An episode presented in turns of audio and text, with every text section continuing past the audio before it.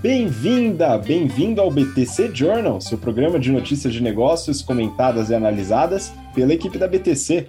Meu nome é Gustavo Habib, eu sou instrutor de negociação e comunicação, e no episódio de hoje, hoje é dia 12 de maio de 2022, falaremos sobre. A gente vai comentar um pouquinho sobre a gestão de crise do iFood, no caso da agência pública, pedido até dos nossos ouvintes e também do pessoal do iFood. Falaremos sobre resultados de Tecnos, Fleury, BRF, via estratégia de dívida e também a Pets, tudo isso empresas nacionais. E aí a gente vai pular para as empresas de fora, falando sobre resultados da Uber e da Nintendo. Por fim, vamos falar um pouco sobre inovação, puxando um tema da semana passada, que é a meta, lojas físicas né, e outros produtos, além de resultados. E para me acompanhar nessa tarefa aqui e te ajudar a entender, além das principais notícias relacionadas a negócio, também os temas e conceitos dentro de estratégia empresarial, marketing, finanças, negociação, comunicação, Yuri Salomone, nosso instrutor de negociação, comunicação e estratégia empresarial. Fala, Yuri, bem-vindo de novo. Olá, Habib, olá, ouvintes, bom dia, boa tarde, boa noite, seja lá o momento que você está escutando o nosso podcast, não esqueça de dar um like no YouTube sempre que possível. E galera, essa semana eu mais uma vez aprendi aqui um pouco, a gente discutiu bastante notícias e vamos transferir um pouco desse conhecimento para vocês. Obrigado, Habib, pelo convite mais uma vez e bora lá que tem bastante notícia para comentar.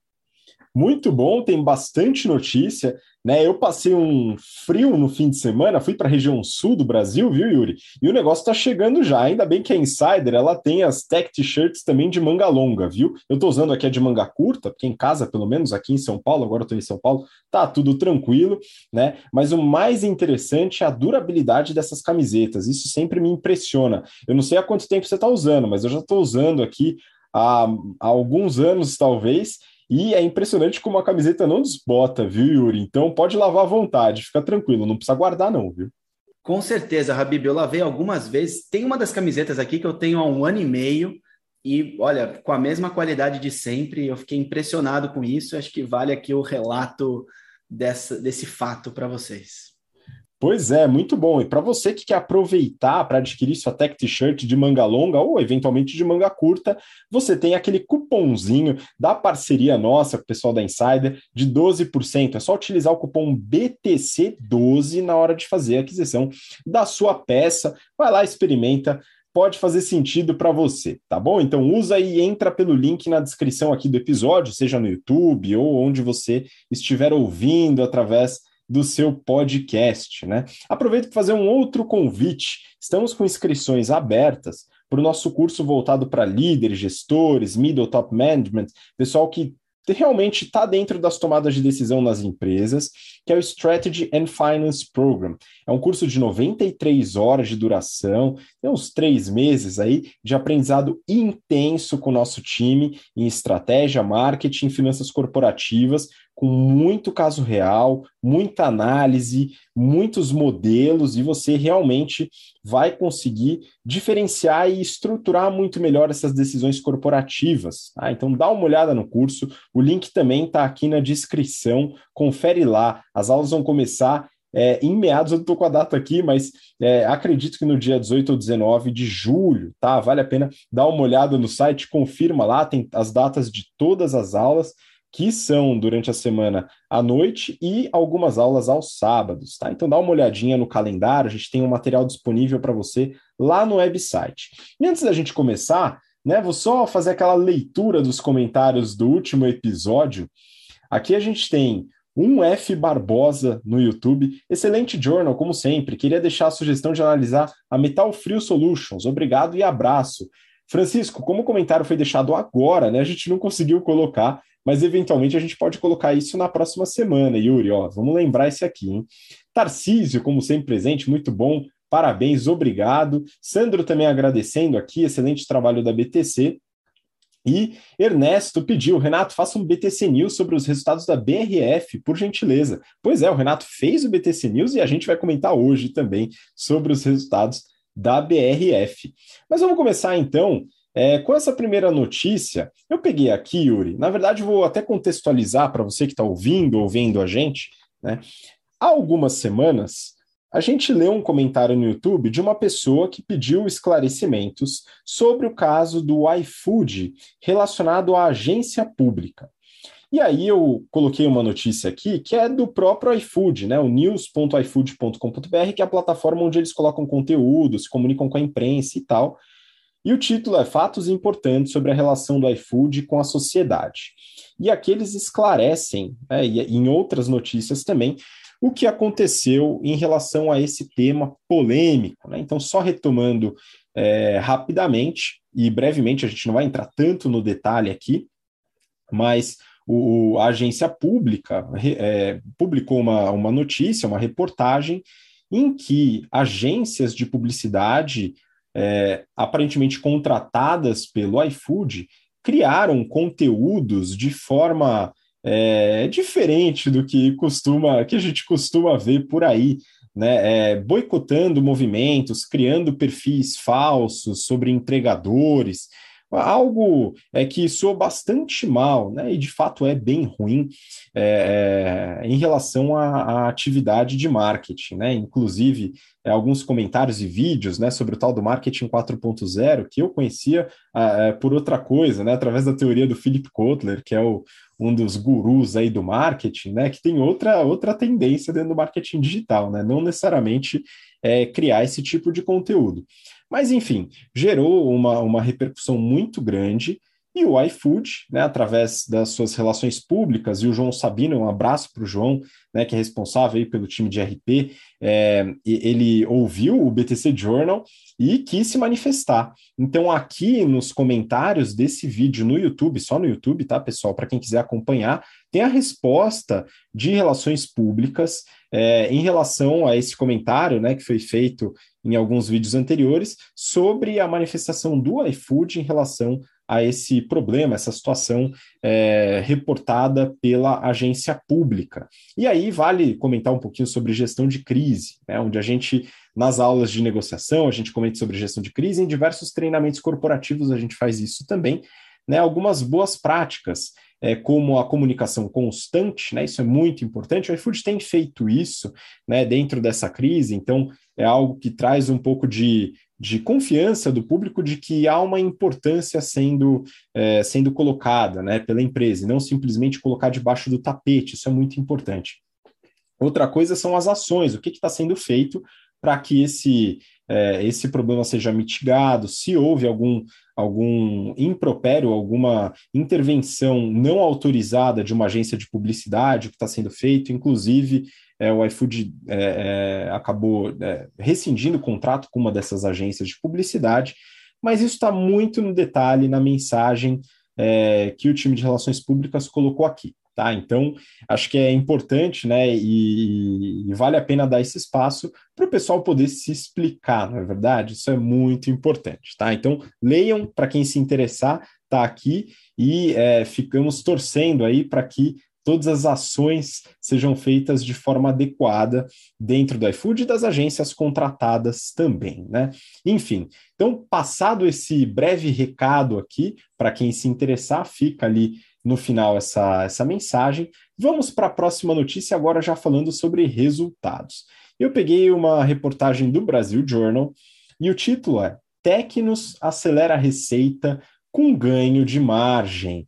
Yuri, eu sei que você é um fã de relógios, né, gosta bastante desse mercado, e aí eu peguei essa notícia para você comentar né, o que está acontecendo. A Tecnos é uma empresa que nunca foi falada aqui no BTC Journal, então vamos lá, pela primeira vez, Tecnos no BTC Journal. Yuri, comenta um pouquinho sobre a empresa, a estratégia e os resultados, por gentileza.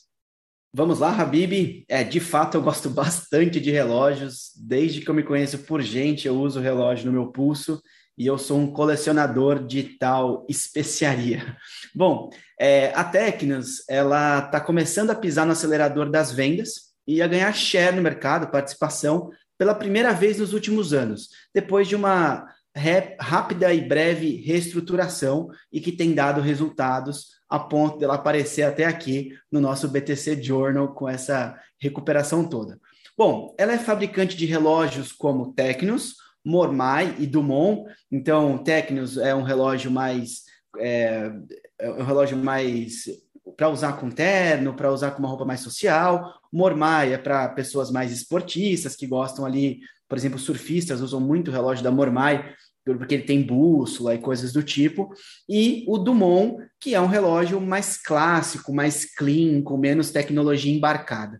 Bom, é, dito isso, caracterizando a marca, a Tecnos, eles viram a receita crescer 43% nesse primeiro trimestre de 2022. Ela teve uma receita líquida de 62 milhões de reais e um EBITDA de 8,2 milhões de reais. E isso, Habib, é, foi seis vezes mais do que no primeiro TRI do ano passado, ou seja, períodos comparáveis. A margem bruta ela foi de 51,3%, é uma margem bruta bem alta, e ela cresceu 2,4 pontos percentuais.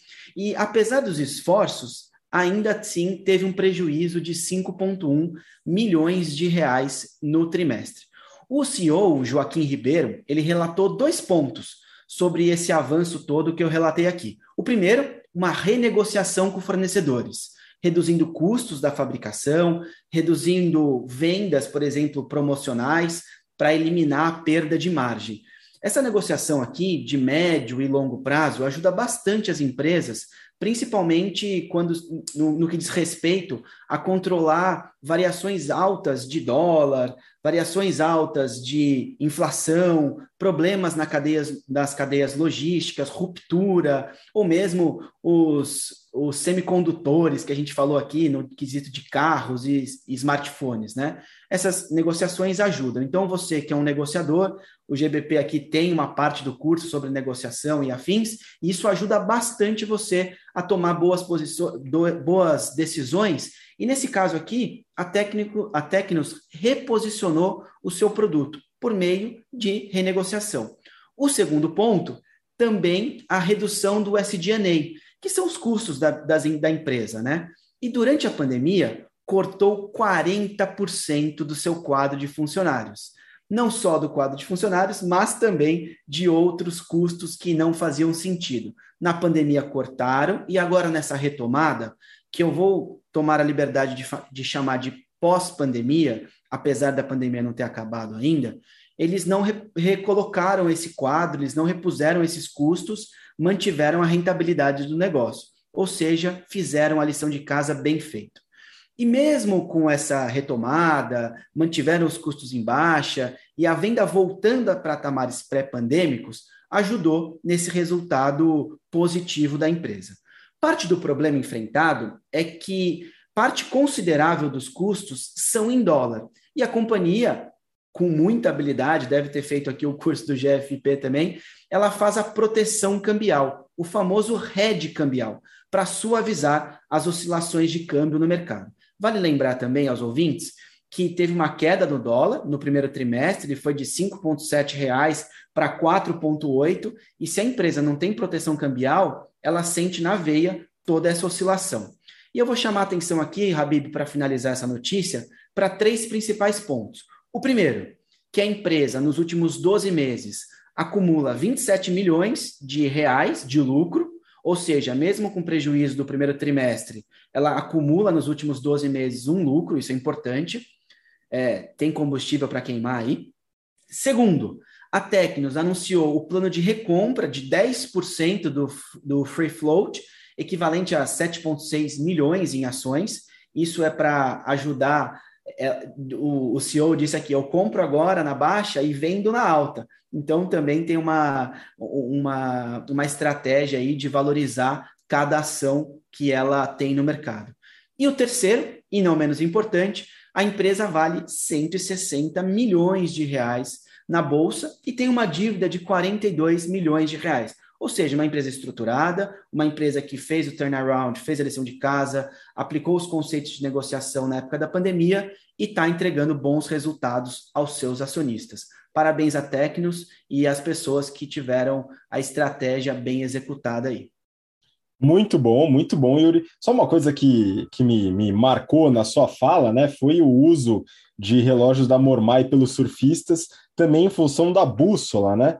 É, aí fica complicado, né? Se a pessoa estiver em alto mar, eu acho que saber é, se, se, o norte está no norte o sul está no sul, talvez seja o menor dos problemas. Não, mas é só brincadeira aqui, tá, pessoal?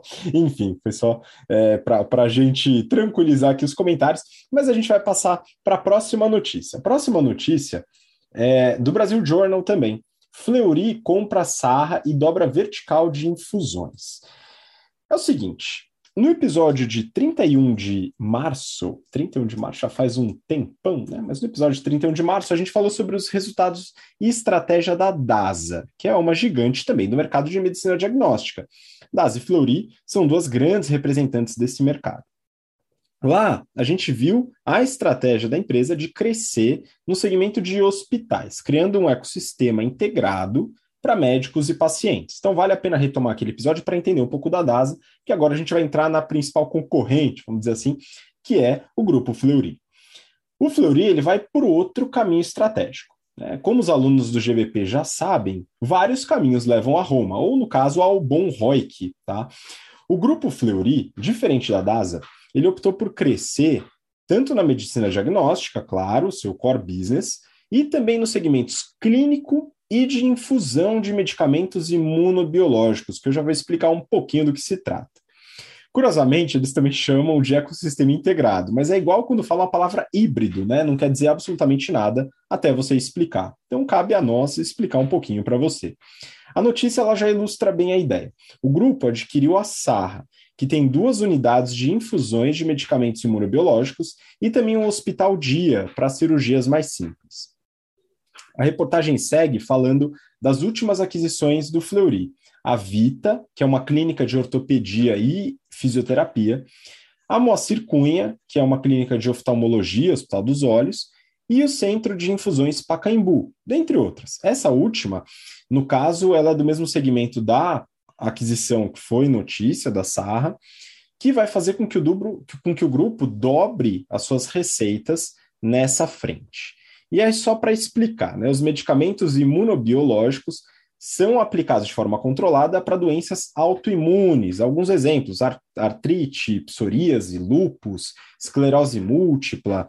Enfim, são medicamentos que também costumam ser bastante caros.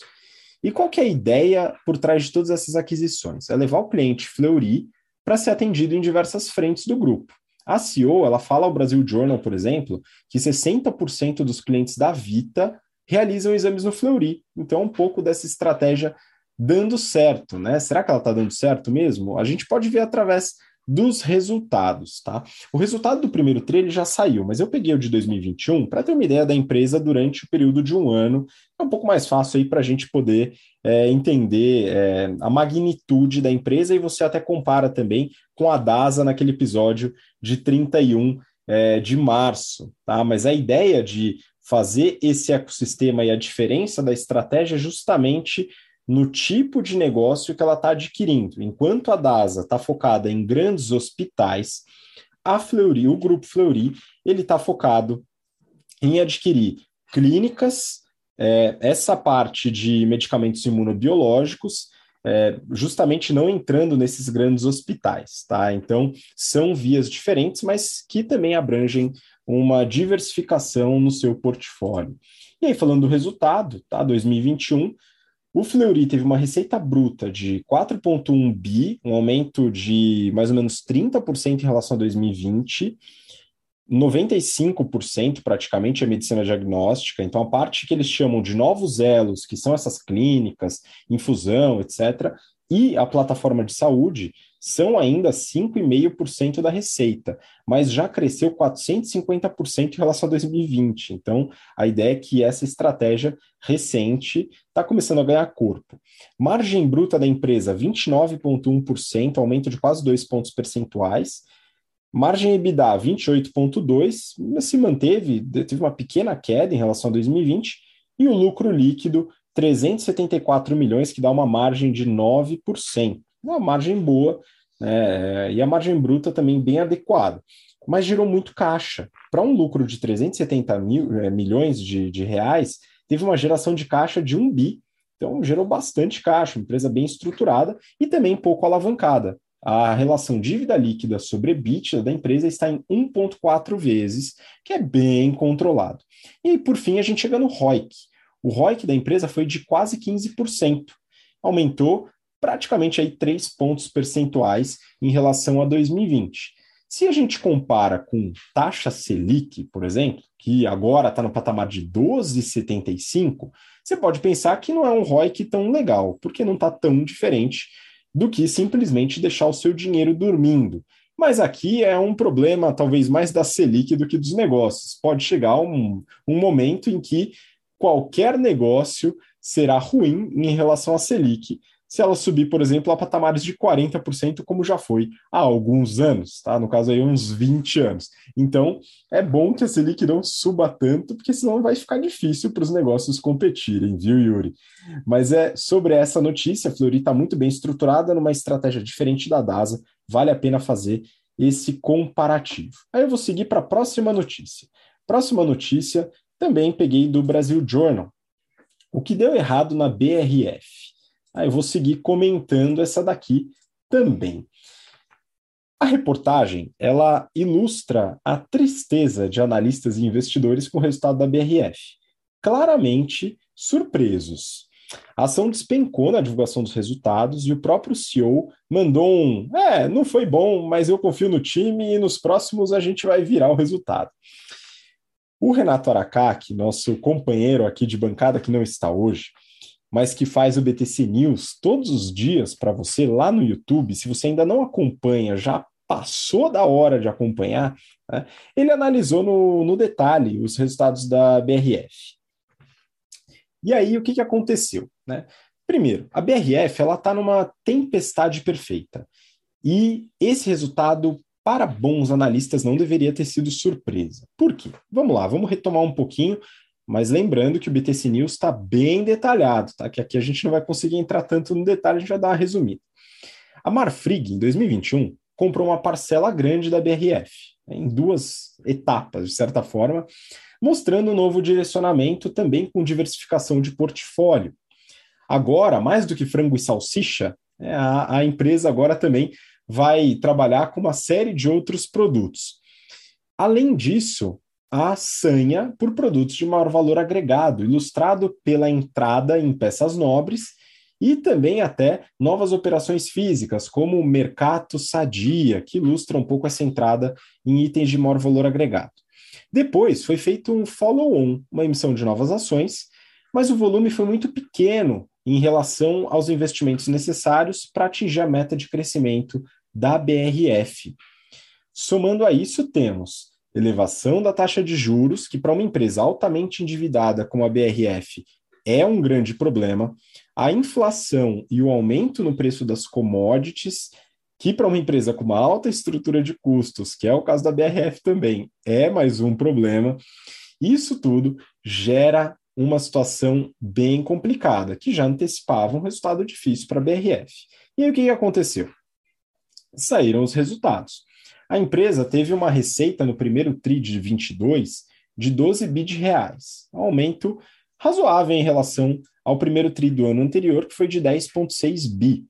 Mas olha só, em, na, na estrutura de custos, em matéria-prima e insumos, o custo cresceu quase 30%, puxado pela inflação de todos esses insumos que a BRF precisa para gerar suas operações. Mas não foi só isso, tá? A BRF também focou em produtos de maior valor agregado, que também aumentou esse, esse custo total no mix de produtos. Então, não foi só o aumento do preço das commodities, foi também a mudança no mix de produtos. Só que o preço não conseguiu sustentar esse aumento todo. O aumento do preço foi de mais ou menos 6% segundo o seu resultado. Ou seja, ela não conseguiu repassar o aumento de custo para o preço, absorvendo isso aonde na margem bruta. Olha que beleza, a margem bruta ela caiu de 18,8% para 9,2%. Foi uma queda muito, muito acentuada. Isso trouxe o que? O prejuízo. Então, lá no final do DRE, no bottom line, a gente tem um prejuízo de 1,5 bi de reais contra um lucro é, pequeno, né, mas um lucro no primeiro TRI do ano passado. E, claro, queimou caixa. Um bi de caixa queimado contra uma geração de 600 milhões no mesmo período do ano anterior. Então, o que está acontecendo? A situação está difícil para a BRF. É, algumas decisões estratégicas, talvez é, é, bem estruturadas, calharam com uma situação do país também muito difícil para essa para essa definição estratégica, no caso de produtos de maior valor agregado, diversificação de portfólio, e isso com certeza pesou bastante para a BRF, além de problemas históricos que a BRF tem desde a fusão barra aquisição né, da Perdigão e Sadia. Então a gente ainda tem problemas de sinergia e o Yuri vai comentar um pouco sobre sinergia em alguma notícia daqui a pouquinho. Mas esse é o problema que a BRF passa hoje e repito, é, assista o BTC News, que o Renato aborda isso bem no detalhe, fala de vários aspectos da operação da BRF. Bom, vamos seguir, pessoal. Próxima notícia é do valor econômico. Habib, Fala aí, Habib, opa, como fala queria... aí só queria complementar essa notícia da BRF, porque por mais que exista estratégia, por mais que as pessoas tentam, tentam desenhar e prever o futuro, todo, a gente tem uma frase do, do excelentíssimo estrategista e pugilista Mike Tyson que nos diz: toda empresa tem uma estratégia até tomar um soco na cara. E a BRF tomou esse soco aí recentemente e agora vai ter que rever toda a sua estratégia emergente que os nossos alunos estão é, aprendendo essa semana aí com os nossos instrutores do curso do GBP que está acontecendo esse semestre, né? Então, cuidado com o soco na cara que você toma. Muitas empresas, infelizmente, tomaram rasteiras na pandemia e a estratégia emergente tem que nascer. Então, agora muda a estratégia e tenta entregar algum resultado, né? Excelente, né? Temos duas referências, grandes referências em estratégia empresarial, né? Michael Porter e Mike Tyson. Muito bom, mas essa frase realmente foi genial. Bom, vamos seguir para a próxima notícia, também relacionada ao assunto de estratégia, né? Do valor econômico. Via diz que acompanha pressões em custos com cuidado, entre aspas, e analisa a renovação da dívida. Yuri, comenta um pouquinho sobre a Via e essa renovação da dívida que ela está fazendo. Vamos lá, Habib, fazendo uma referência aqui a um excelentíssimo é, político brasileiro, você comentou isso recentemente aqui no, no BTC Journal, mas no viés política, pensando no Brasil, ele disse a seguinte frase, né? Dívida não se paga, dívida se rola. Mas aí as empresas internalizaram esse conceito e fazem isso o tempo todo. Então, toda semana, reparem, ouvintes, a gente tem comentado de rolar a dívida. Será que a estratégia das empresas estão pensando em quitar as dívidas, pensam em diminuir a alavancagem, diminuir o endividamento? Temos de pensar isso o tempo todo, até para tomar decisão em qual empresa investir ou em qual empresa trabalhar ou prestar serviços, né? Bom, mas vamos lá. Em recente teleconferência aos analistas, o comando da Via, que agora não é mais Via Varejo, aplicou o minimalismo aí à sua marca, que é dona da Casas Bahia e Ponto Frio, que agora não é mais frio, é só ponto, disse que há pressões de custos vindo à frente. Então, deram uma olhada no binóculo ali e viram que os custos vão aumentar. Em duas principais áreas. O primeiro, logística. Pessoal, a gente não vai comentar aqui sobre é, Petrobras hoje, mas a Petrobras aumentou na refinaria 9% o valor do diesel. Isso é repassado automaticamente na cadeia. Não tem como não repassar um aumento dessa magnitude. Por menor que seja o repasse, vai haver um repasse.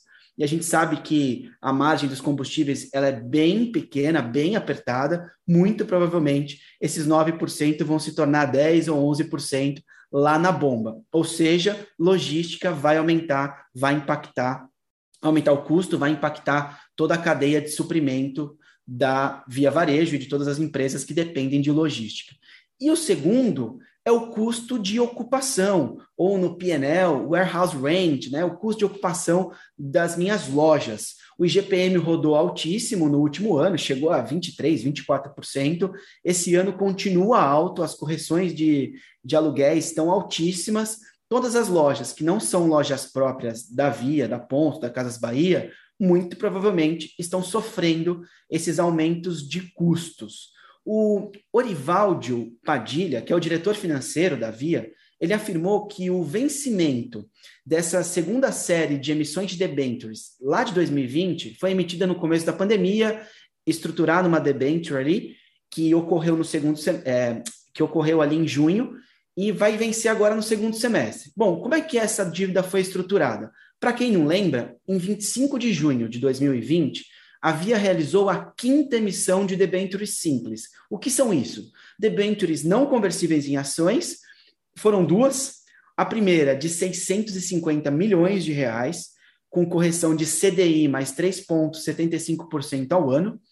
E a segunda de 850 milhões de reais, corrigida a CDI mais 4,25% ao ano. Isso com amortização final e juros trimestrais. Esses recursos eles foram captados e tiveram um objetivo: alongar a dívida, rolar a dívida, não quitar essa dívida. Bom, eles analisaram e eles analisam, né, renovar cuidadosamente 70 a 80% dessa dívida sem afetar o caixa operacional da empresa, sem consumir caixa da empresa. Em março, eles tinham um total de caixa em recebíveis de 5,1 bilhões de reais, contra 6,1 bilhões em dezembro. Resumindo, eles receberam um bilhão do que estava previsto receber por futuro.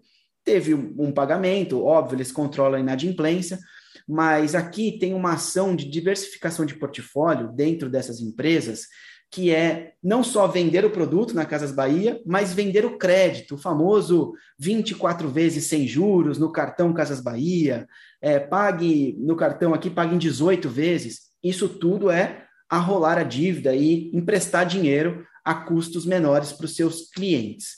Bom, o CEO, o Roberto Fulkenberg, ele disse aos analistas, aos analistas de mercado nessa teleconferência que ele acredita que a variação do dólar já chegou aos produtos que eles importam e que eles se empenham para controlar tais despesas operacionais. Muito provavelmente, a Via também faz uma proteção de câmbio, aqui o famoso hedge cambial. E o CEO e a equipe, eles ressaltaram algumas vezes durante essa teleconferência a necessidade de crescer com rentabilidade. É muito importante, né, Habib, quando a gente pensa em crescer, não, não crescer a qualquer custo. Eu não posso queimar margem, eu não posso fazer um monte de promoção, senão eu não entrego o resultado aos acionistas, eu não tenho um EBITDA positivo, eu não tenho um ciclo de conversão de caixa que seja bom aos acionistas e às pessoas que trabalham na empresa. Bom, eu espero que isso dê certo, que eles cresçam com rentabilidade, mas que paguem as suas dívidas, né? É importante, Habib. Eu concordo plenamente. Sabe, é, a, a, mudança do perfil da dívida é algo que muitos CFOs executam, mas ela precisa, idealmente, né, é, a estratégia correta é que ela esteja bem sincronizada com a estratégia da empresa de crescimento, de desenvolvimento de novas frentes e assim por diante, e não pela incapacidade de pagamento de dívida no curto prazo. Então, o alongamento ele pode ser feito mesmo quando a empresa tem a possibilidade de pagar dívida, se eventualmente ela tem um grande projeto que ela vai precisar captar, e, e aí o caixa vai vir depois da execução desse projeto, enfim é estratégico. Né? Quando se torna necessidade, e aqui a gente já falou de vários casos, né? Eu lembro, Yuri, você ainda nem estava aqui no, no BTC Journal, a gente falava muito sobre as construtoras incorporadoras, e algumas delas passando uma dificuldade imensa e fazendo o alongamento do perfil da dívida. Qual que é o problema? Em geral, quando você alonga a dívida, ela encarece, né? Então é, é muito complicado para o resultado de longo prazo, e isso afeta o que o Yuri acabou de falar né, que são os resultados exigidos pelos acionistas, pelos sócios, né, e a rentabilidade do negócio a médio e longo prazo. Então a gente tem que ficar atento com isso também. Vamos para a próxima, Yuri. Próxima notícia, eu peguei aqui do Neofeed. E o título é: Na Pets chegou a hora de capturar sinergias. Então aqui a gente volta a falar sobre sinergias, que era o caso da BRF desde a história, nessa de Perdigão, mas agora no mercado PET, e falando especificamente da PETS. Yuri, o que, que são essas sinergias? Retoma um pouquinho do histórico né, das aquisições da, da PETS, até para a gente poder entender do que se trata essa discussão sobre sinergias. Vamos lá, Habib. Bom, primeiro, é, vamos falar um pouco do histórico. Pets, ela adquiriu recentemente quatro empresas. A primeira delas foi a Zidog, uma marca de produtos premium adquirida em agosto de 21. Ela investiu cerca de 700 milhões de reais. A segunda foi a Cão Cidadão, especializada em adestramento de cães. A terceira, Cansei de Ser Gato, que nada mais é do que uma plataforma digital de conteúdo. E a quarta, e não menos importante, a Petix, uma empresa de tapetes higiênicos. Ela ainda está em análise no CAD, mas muito provavelmente vai sair. Essas foram as quatro últimas grandes aquisições da Pets. Legal, vocês vão entender por que, que eu comentei da Petix aqui, é, tapetes higiênicos. Guarda isso numa caixinha.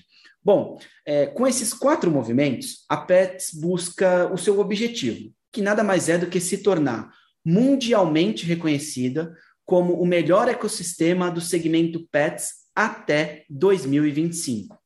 Bom, esse é o slogan deles lá. Para isso, a Pets terá que integrar todas essas empresas e capturar, Habib, tais sinergias. A gente aprende nos cursos do, da BTC aqui como calcular as sinergias. E a gente sabe também, todos os nossos alunos, que ao alterar determinadas premissas, a gente chega numa sinergia infinita. Ou seja, se você errar na premissa e se você errar no tamanho é, daquele índice ou a, a, quão pesado aquela média ponderada que você vai fazer aquele item tem, você pode achar uma sinergia infinita que só a planilha de Excel que vai lhe dar, porque na hora de executar vai ser difícil. A Aline, eu não estou falando que a Pets não vai conseguir, tá? Eu só estou dizendo que cuidado com as premissas de sinergia quando você participar de uma ação dessa. Bom, a Aline Pena, que é VP de Finanças e Novos Negócios, ela diz querer integrar de maneira correta, buscando o melhor equilíbrio entre qualidade e velocidade. Qual, quão rápido eu consigo ir para manter a qualidade da integração? Bom, essa integração com a Zidog, ela começou, ela começou, foi a primeira. Dessas quatro, a Zidog está sendo a primeira a ser integrada. E ela apresentou agora, no, nos resultados é, recém-divulgados, 50% de crescimento de receita bruta. E com a Zidog na sua base, a Pets fechou o primeiro trimestre de 2022 com uma receita líquida total de 623,3 milhões de reais um avanço de 39,2% em relação ao mesmo período do ano anterior. Pasmem, ouvintes, desconsiderando a Zidog, a Pets cresceu 29%, ou seja, mesmo sem a Zidog, já é um crescimento significativa, significativamente grande, maior que a Selic, aí, Habib, três vezes a Selic quase. Bom, junto com a integração, a Pets está trabalhando na expansão dos serviços. Aqui eles buscam receita recorrente, que é, qual que é o produto que eles querem entregar? Hospitais, e além de hospitais, verticalizar a sua cadeia.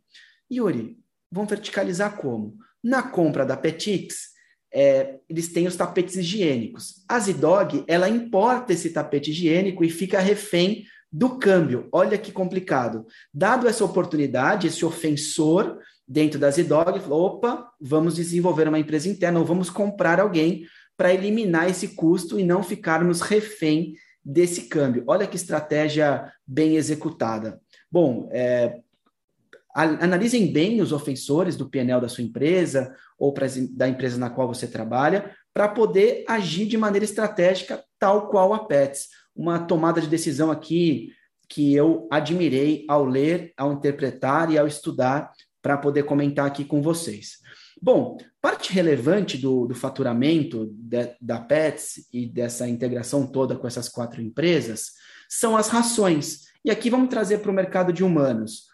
É, salvo problemas estruturais, todo mundo tem que comer. E come todo dia. Ninguém consegue ficar muito tempo sem comer. Temos problemas é, de nutrição se isso acontecer. Para os animais, para os pets, a mesma coisa. Então, a, a maior receita aqui, a maior participação são 58% das vendas em rações.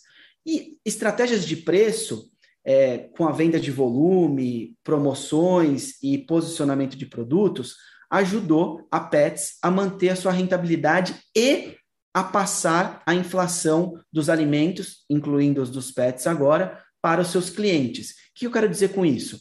O, o, o, alimento aumentou, a gente sabe, a gente tem sofrido a inflação dos alimentos no próprio bolso, a ir a um restaurante, ao supermercado, temos mudado um pouco o perfil de compra, em vez de comprar da marca 1, eu compro da marca 2, só que os pets, às vezes eles têm alergias, é mais difícil mudar o tipo de alimento que ele come. E aí, mudar a ração para um pet, você pode gastar muito mais dinheiro no tratamento médico dele depois. Então, o, as pessoas que têm os seus pets acabam é, internalizando esse custo. A Pets consegue repassar esse aumento de preço para os clientes, para os donos dos pets. Bom, uma outra estratégia é, foi com parte do capital do IPO, eles estocaram mais produtos para poder minimizar os efeitos da cadeia de suprimento e ganhar share. Qual que é o ponto aqui? Você aumenta o ciclo de conversão de caixa. Você, ao aumentar o ciclo de conversão de caixa, você, você diminui a rentabilidade, do, ou diminui o seu ROIC, né, Habib? Que você falou aqui, todos os caminhos levam ao ROIC, a Pets está tentando buscar esse ROIC importante. Só que você tem um trade-off, você tem uma escolha. Eu vou ter um ROIC maior e o risco da ruptura, ou eu elimino o risco da ruptura mesmo com ROIC menor. E aí a estratégia está dando certo aqui. Eles estocaram, devem ter comprado produtos com, com prazo de validade maiores, enfim, tiveram uma estratégia acertada mais uma vez. E aqui, para finalizar, Habib, eles têm uma previsão de abrir 50 lojas em 2022. No primeiro trimestre já foram inauguradas 10, e hoje a empresa, trabalhando no mercado aí, eu dei uma olhada nos financials agora, 6,9 bilhões de reais. É dinheiro pra caramba. Tomara que eles usem corretamente todo esse dinheiro, esse caixa e o dinheiro que entrou no IPO também, Habib. Pois é, Yuri. Sabe o que mais me impressiona? É que a gente, quando analisou o IPO, na época que ainda estava no prospecto da Pets, a gente falou aqui sobre as possibilidades de uso desse dinheiro. E isso está de fato se realizando através de aquisições que visavam a integração da cadeia e que trariam esses desafios de sinergia, e tudo isso está sendo executado né? E de maneira muito interessante, como você colocou, eu concordo com você, né? Muito bem executados, né? Pelo menos a princípio, né? Muitas dessas sinergias ainda vão ser implementadas na totalidade, está no começo, tal, mas é, pelo menos estrategicamente me parece bastante acertado. Né? Fora que o mercado é um mercado em crescimento, as pessoas estão substituindo filhos por pets, assim por diante, né? Então, e outra, né? Você falou das rações, né? É, é interessante quando a gente, por exemplo, em, em cães, é, gatos já talvez mude um pouco, né? Mas com cães você vai perceber aquele cão que precisa de uma ração especial fazendo teste da natureza. Né? Então, simule né, esse cão na natureza selvagem. Se ele sobrevive, talvez ele possa comer qualquer ração. Se ele não sobrevive, né? Se é aquele cachorro que mal consegue respirar direito, coitadinho, lembro do Pug, né, pessoal? Para quem tem Pug, é um cachorro muito bonitinho, parece o Darth Vader do Star Wars, né? Enfim, mas agora vamos voltar ao tema seriamente. Mas parabéns para Pets, né, pela estratégia desenhada e que começa a ser implementada. Espero que com sucesso. Vamos torcer.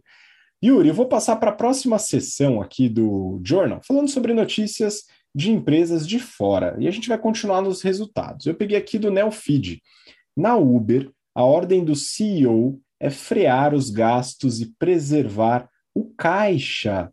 Pois é, Yuri, eu queria que você comentasse um pouco sobre esses resultados da Uber aí, que eventualmente quem está ouvindo, assistindo, já acompanhou no BTC News, não é verdade, Yuri? Comenta um pouquinho.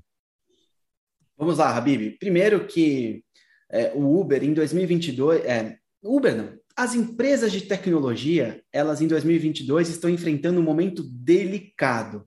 Restrição no acesso ao crédito, aumento dos juros, China fechada, China aberta por causa do Covid, enfim.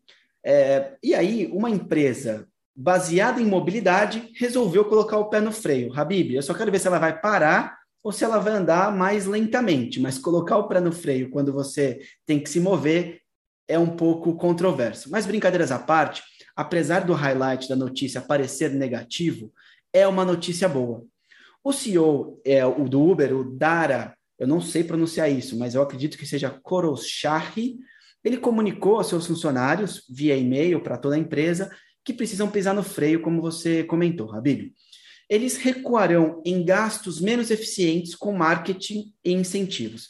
Aqui, muito provavelmente, ele deve ter feito a famosa matriz BCG, o slide de um milhão de dólares que nossos alunos aprenderam aí nessa semana nas aulas de estratégia empresarial, e deve ter identificado alguns alguns produtos, alguns sistemas do portfólio dele, como os famosos DOGs, que foi, foi é, traduzido ao português como abacaxis, né? Problemas.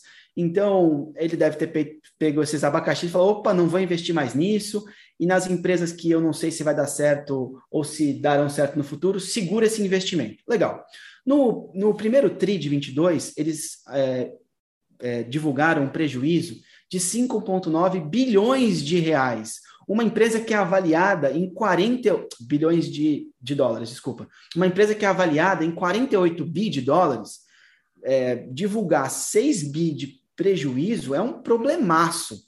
Mas isso é um prejuízo de uma baixa contábil, um ajuste contábil, não tem efeito caixa. E isso é muito importante. Bom, é, eles sinalizaram nesse report que a empresa pode ser rentável, isso é uma notícia ótima, e o plano aqui é de contenção de gastos com o objetivo de obter lucro com base no fluxo de caixa livre, sobrar dinheiro no banco, Habib, em vez de concentrar os resultados apenas no EBITDA ou no, no EBITDA marretado ou ajustado, como a gente comenta aqui.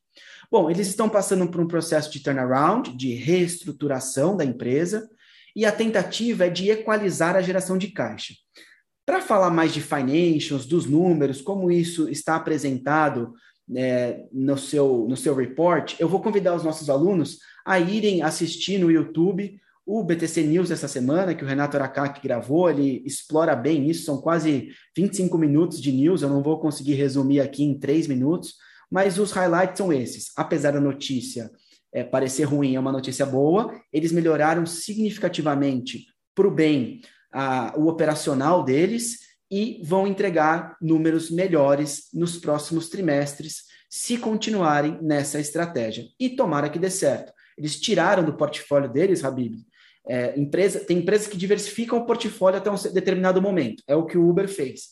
E agora, vendo que alguns, algumas partes do portfólio são mais rentáveis que outras, começaram a cortar o que não tem significativamente é, dinheiro na última linha do PNL. Então, tomara que o, que o Uber consiga aí se recuperar e que ele consiga reposicionar o seu EBITDA, o seu lucro e distribuir dividendos a todos os acionistas que investiram e aportaram capital e acreditaram nesta operação. Pois é, ele vai me surpreender bastante se a Uber conseguir manter, se ela vai, se ela vai de fato, né, sustentavelmente gerar caixa. É, porque desde o começo eu acreditava que era um problema no próprio modelo de negócios. Enfim, será uma surpresa para mim, eu estaria errado e até feliz de estar errado, porque é uma empresa que presta serviço bacana, fez uma grande mudança na mobilidade, enfim, vai ser interessante, né? E para mim será uma grande surpresa. Mas de uma coisa eu sei, aqui eu já deixo atestado: se ela de fato se tornar sustentável como modelo de negócio, não vai justificar o valuation astronômico, vai ser menor, tá? Enfim, mas aqui fica a minha aposta. Enfim, vamos seguir para a próxima notícia. É, Yuri, eu peguei aqui do valor econômico.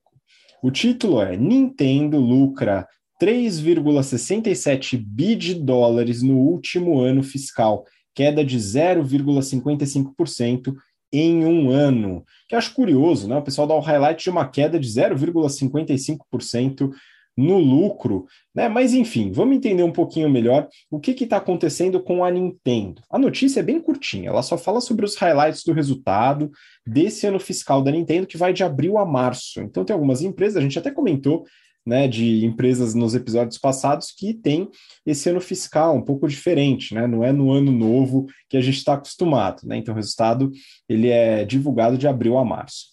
No episódio de 27 de janeiro, o Yuri, que está aqui com a gente, contou a história da Nintendo no detalhe. Vale muito conferir, tá? Tá muito interessante aquela história.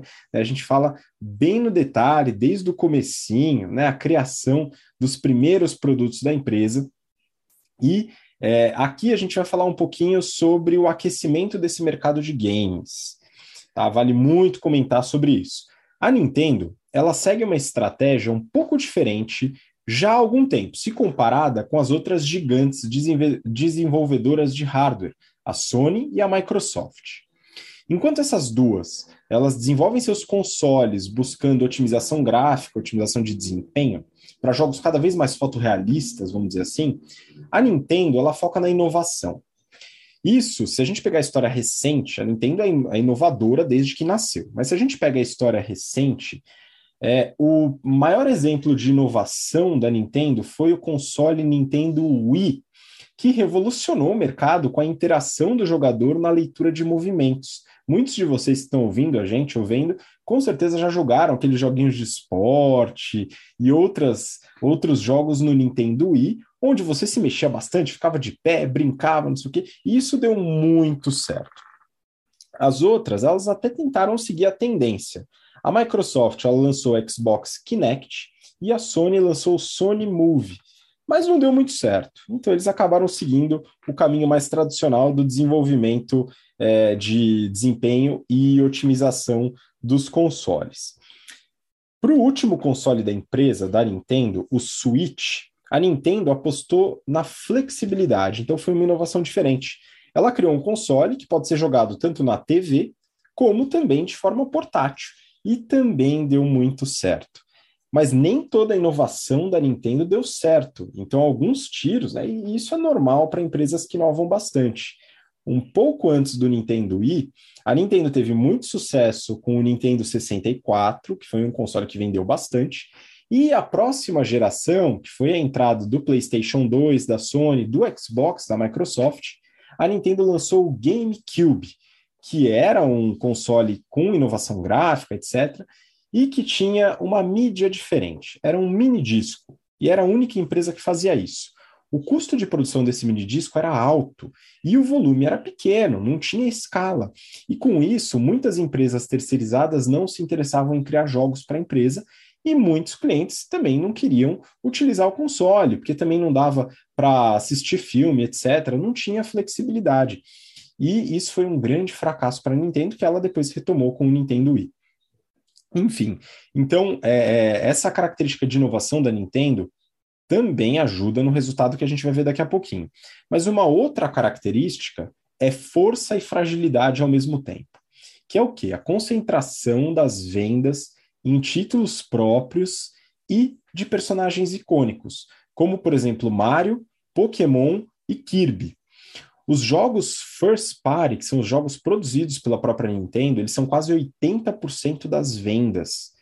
Isso é bom, né? mostra uma certa força, mas também uma, uma fragilidade pela concentração. Mas assim como a gente falou no mercado de medicina diagnóstica, Yuri, é, há vários caminhos, várias estratégias possíveis para o sucesso, e a Nintendo tem se mostrado bem sucedida aqui.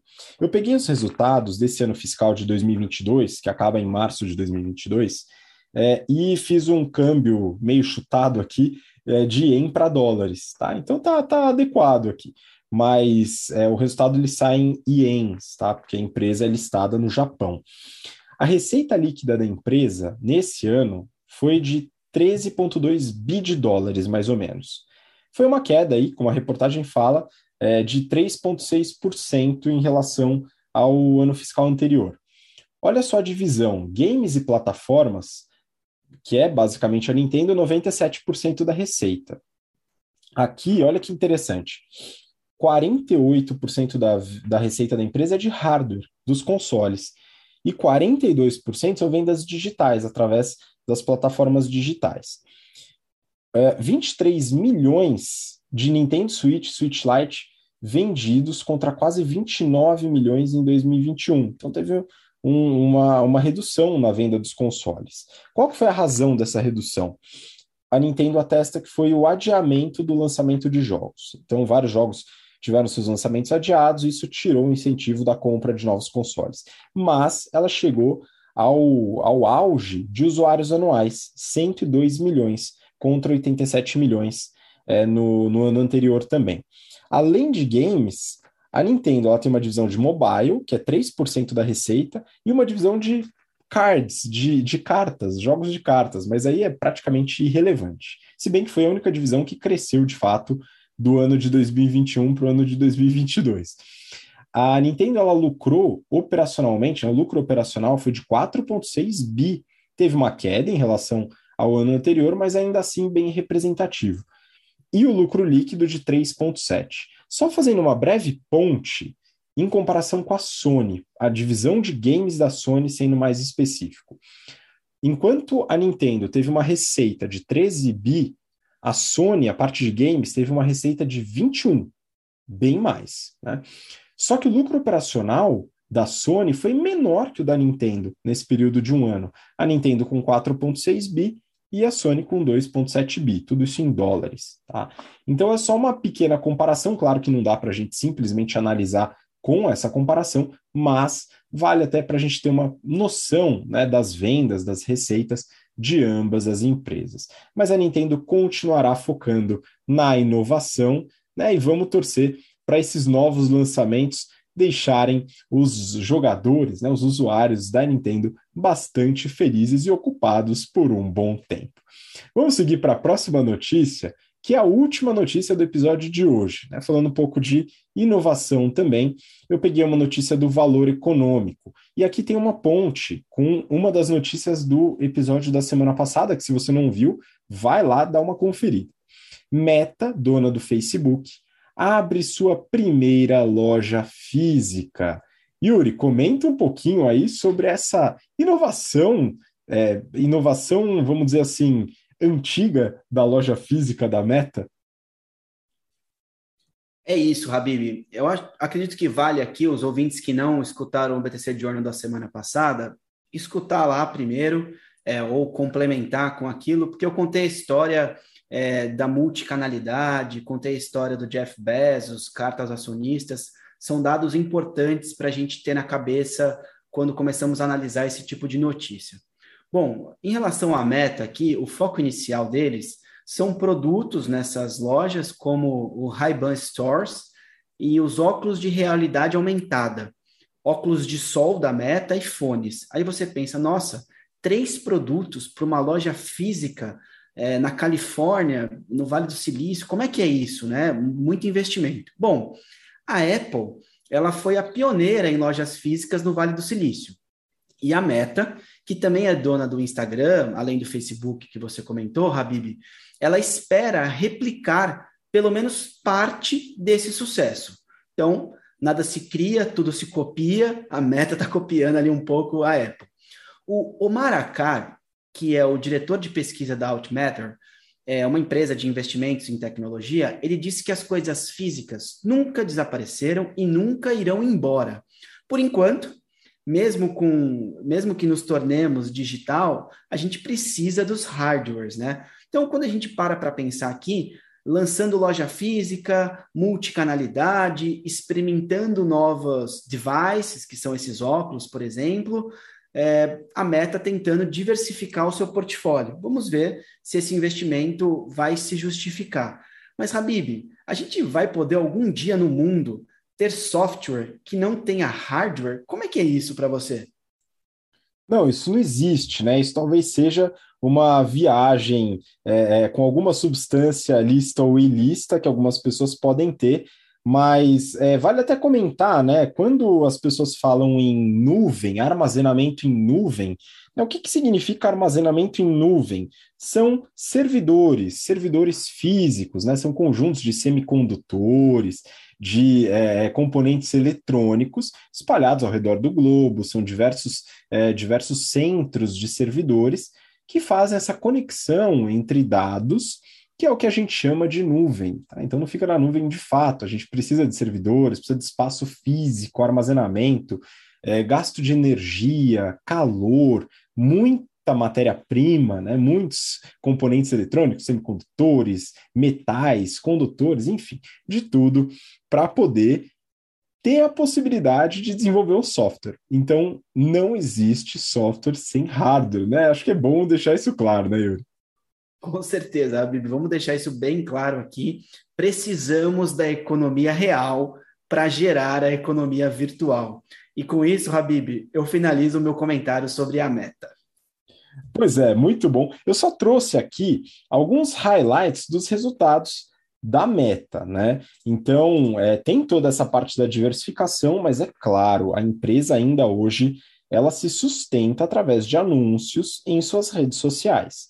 Para quem não sabe, a Meta é o antigo Facebook e o Facebook ou Meta é dono das plataformas Facebook, Instagram e o WhatsApp. E também agora o WhatsApp Business, né, que é uma parte do WhatsApp que gera receita. Olha só que maravilha. Mas a receita proveniente dos anúncios de Facebook e Instagram são a, praticamente a totalidade das receitas da Meta. Olha só, no ano de 2021, fechamento do resultado de 2021, a empresa teve uma receita de 118 bi de dólares. É muito dinheiro. Um aumento de quase né, um pouco mais de 37% em relação a 2020. Eu peguei essa receita dividida por região que eles fazem lá. Estados Unidos e Canadá, 51,5 bi, Europa, 29 bi, Ásia Pacífico 26,7, e aqui nem conta a China, né? Porque praticamente não tem Facebook lá, e outros 10,5 bi. Aqui dá para entender até como o crescimento, por exemplo, de países emergentes, como o próprio Brasil, né, que torçamos para que seja emergente de fato, pode contribuir também com o aumento da receita nessas outras regiões onde o Facebook ainda é minoritário, né? A divisão onde ele tem menor receita. Lucro operacional, 46,8 bi de dólares, dá uma margem de quase 40%, e a margem líquida, 33%. É uma máquina de dinheiro né, através da propaganda. Mas como o Yuri comenta, né, existe a importância do hardware, isso é muito, muito importante, a Meta sabe dessa importância e também vai trazer isso para novos modelos de negócio, assim como quem está fazendo a Alphabet, né, dona do Google, que também está fortalecendo a, as suas pesquisas e atividades em hardware, sabendo da importância do hardware para o desenvolvimento do software. E bom, com isso, ficamos por aqui no episódio de hoje. Yuri, muito obrigado de novo pela participação e pelo conhecimento divulgado, difundido. Obrigado, Habib, obrigado, ouvintes, e até a semana que vem. Obrigado por terem acompanhado a gente até aqui. Um abraço.